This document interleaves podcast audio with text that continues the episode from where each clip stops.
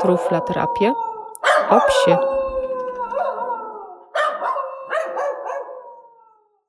Cześć, tu Ela, a to jest drugi odcinek mojego podcastu o psie. Tak jak już mówiłam w pierwszym odcinku, ten odcinek chciałabym poświęcić psiemu nosowi.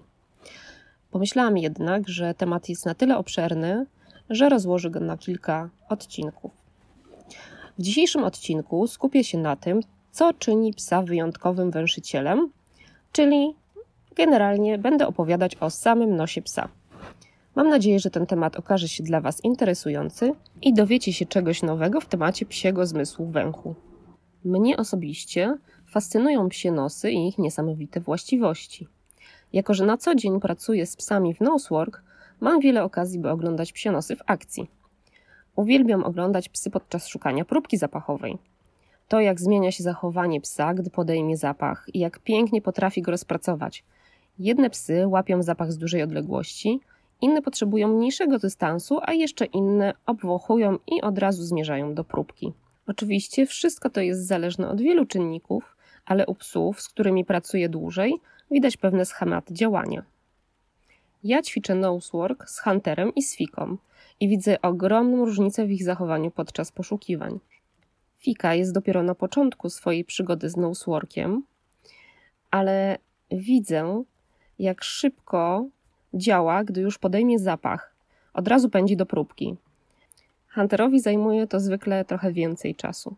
Zresztą, co tu dużo mówić, Fika wspaniale odnajduje wszelkiego rodzaju kości i zwierzęce resztki w lesie lub na polanach. Dzieje się to tak. Nagle Fika znika, chwilę jej nie ma i zaraz potem pojawia się ze zdobyczą w zębach. Zazwyczaj są to stare kości, już takie, wiecie, bardzo, bardzo stare, skądś wykopane, ale zdarzyło jej się znaleźć również inne cuda. W sumie raz to nawet bardzo się ucieszyłam, bo znalazła poroże jelenia. Byliśmy sobie kiedyś na grzybach, gdy nagle fika no, zniknęła, jak to ona. Po kilku minutach zorientowałam się, że jej nie ma. Rozglądam się i widzę, że siedzi i coś zżera. No więc biegnę do niej. Jak już przy niej byłam, to okazało się, że gryzie piękne poroże. Poprosiłam ją, aby je zostawiła. Niestety nadgryzła już kawałek. No i miałyśmy iść dalej, gdy nagle moim oczom ukazało się drugie, takie same poroże. To znaczy drugie do pary. No i byłam niesamowicie szczęśliwa, bo zawsze chciałam znaleźć poroże. W nagrodę kupiłam terierom kawałki poroża ze sklepu. Na początku były zachwycone, ale jak to wszystkie nowości, bardzo szybko im się znudziły i olały rogi. Teraz czasami wracają do nich, aby sobie je popodgryzać. No dobra, ale ja tutaj miałam bardziej szczegółowo mówić o psim nosie. Zatem zaczynamy. To, że każdy pies ma nos, to oczywista oczywistość.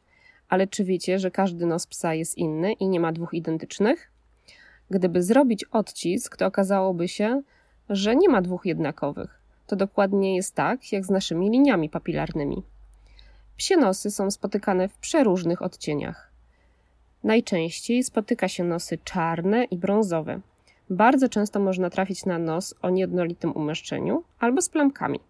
Taki właśnie nos ma mój hunter. Nos huntera wpada w odcień brązu i ma odbarwienie na środku. Po bokach widoczne są jaśniejsze plamki. Struktura nosa huntera jest raczej regularna, ale nie jest tak równa jak u fikusi. Niemniej jednak ten wspaniały nohal świetnie się sprawdza w poszukiwaniu cynamonu, goździka, pomarańczy i lawendy, a także zgubionych przeze mnie przedmiotów. Ficzka ma nosek najśliczniejszy, taki równiutki, czarniutki, gładziutki. Pięknie lśni i wygląda jak z obrazka. Całkiem nieźle sobie radzi w poszukiwaniu lawendy i wszystkiego, co nadaje się do zjedzenia, przynajmniej w jej mniemaniu. No i trufelkowy nosek. Ten nos jest najstarszy i widać na nim odcisk czasu. Jest to nos z licznymi bruzdami i najbardziej wygładzony ze wszystkich. To nos, który potrafi wytropić każdą zwierzynę i bez problemu odnajdzie ci w lesie. Nie potrzebuje już żadnych zajęć stropienia, bo ma to po prostu w genach. No, kocham po prostu, kocham te moje trzy nosy. Uwielbiam, gdy o poranku witają mnie chłodnym, mokrym dotykiem. Ta codzienna pobudka to takie moje mikroszczęście każdego dnia. Ale co tam kryje się w tym psiem nosie, że jest tak wyjątkowy, zapytacie? Ano, chociażby to, że psi nos to nie tylko czarna kulka na końcu pyska, ale także cała skomplikowana maszyneria, która odpowiada za przetwarzanie wszystkich woni. Faktycznie, nos jest pierwszym elementem, który styka się z zapachem. Węsząc, pies wciąga zapach przez nozdrza, z których każdy działa niezależnie od siebie. To niesamowite, ale psy potrafią węszyć i oddychać w tym samym czasie.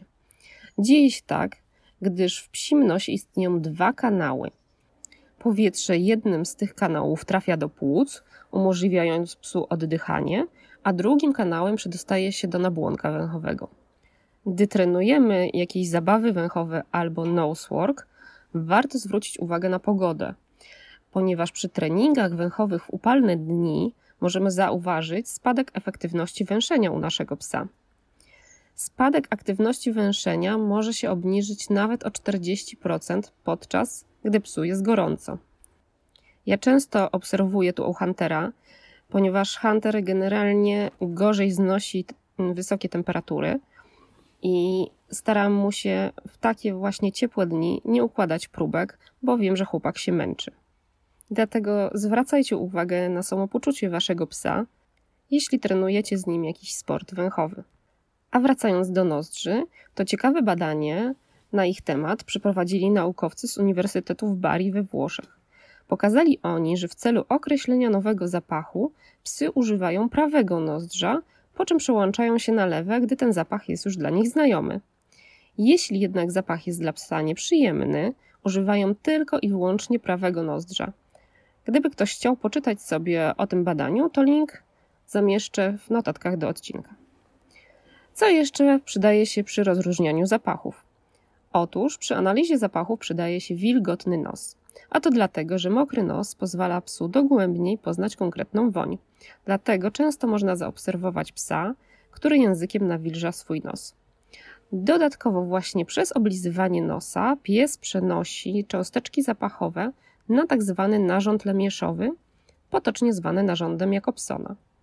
Narząd ten ma formę zgrubienia i znajduje się na górnym podniebieniu psa. Narząd lemieszowy służy psom do wykrywania feromonów. Feromony to substancje wydzielane przez zwierzęta. Służą one głównie do komunikacji międzygatunkowej i to właśnie one sprawiają, że pies znika z domu na kilka dni, gdyż nie może się oprzeć ponętnemu zapachowi samicy będącej w rui.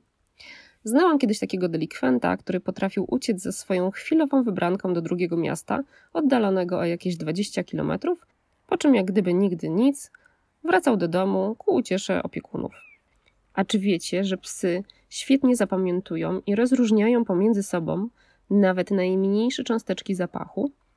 Podam Wam taki przykład. Weźmy sobie jabłecznik. Czy poprzez sam aromat pieczonego ciasta potraficie powiedzieć, z czego ono się składa? Najprawdopodobniej nie.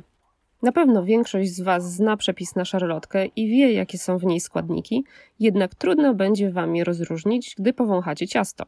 A dla psa to pestka. Gdyby umiał mówić, to zapewne powiedziałby Wam, że oprócz jabłek jest tam masło, cukier, mąka, sól, proszek do pieczenia i jajka. Ta wrażliwość na zapachy jest oczywiście wykorzystywana przez ludzi. Na pewno nieraz zdarzyło się Wam widzieć psy w akcjach ratowniczych czy na lotniskach.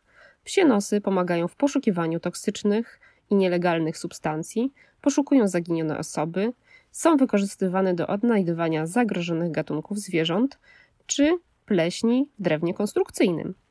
Ich świetny węch pozwala wykryć obniżony poziom cukru we krwi i zapobiec atakowi hipoglikemii. Potrafią także ostrzec opiekuna przed zbliżającym się atakiem epilepsji. Wyczuwają nawet najmniejsze różnice w składzie chemicznym naszego ciała i dlatego też tak świetnie potrafią odczytać nasze stany emocjonalne. W medycynie wykorzystuje się psie nosy do wykrywania różnego rodzaju chorób. Ostatnio uczone są rozpoznawać koronawirusa. Inną ciekawostką jest to, że jeśli postawimy przed psem parę jednojajowych bliźniaków, to będzie on w stanie odróżnić ich od siebie. Czyż nie jest to fascynujące?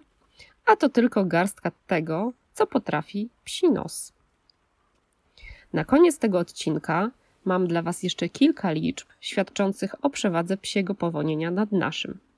Po pierwsze, obszar odpowiadający za przetwarzanie zapachów w naszym mózgu to jedynie 5%. U psów ta powierzchnia to aż 30%. Nabłonek węchowy psa ma powierzchnię około 200 cm2, a ludzki zaledwie 3 do 10 cm2. Psy posiadają ponad 300 milionów komórek węchowych w porównaniu do naszych 5 milionów. Natomiast neuronów węchowych mają aż 600, a człowiek zaledwie 40. Są jeszcze takie malutkie żelęski, których rolą jest wyłapywanie zapachów i w komórce węchowej psa znajduje się ich aż 150, a w ludzkiej komórce tylko 8. Tak więc, jak sami widzicie, konkurowanie z psami w wykrywaniu zapachów nie ma sensu. Powinniśmy być za to wdzięczni naszym psom, że możemy wykorzystać ich nosy dla naszych potrzeb. Warto pamiętać, aby zapewnić psu odpowiednią dawkę wymyszenia, gdyż ta naturalna aktywność wspaniale wpływa na ich ogólne samopoczucie i dobrostan. Ale o tym, dlaczego węszenie jest tak ważne w życiu psów, opowiem Wam w kolejnym odcinku serii o psim nosie. Tymczasem żegnam się z Wami i do usłyszenia za dwa tygodnie. Pa, pa!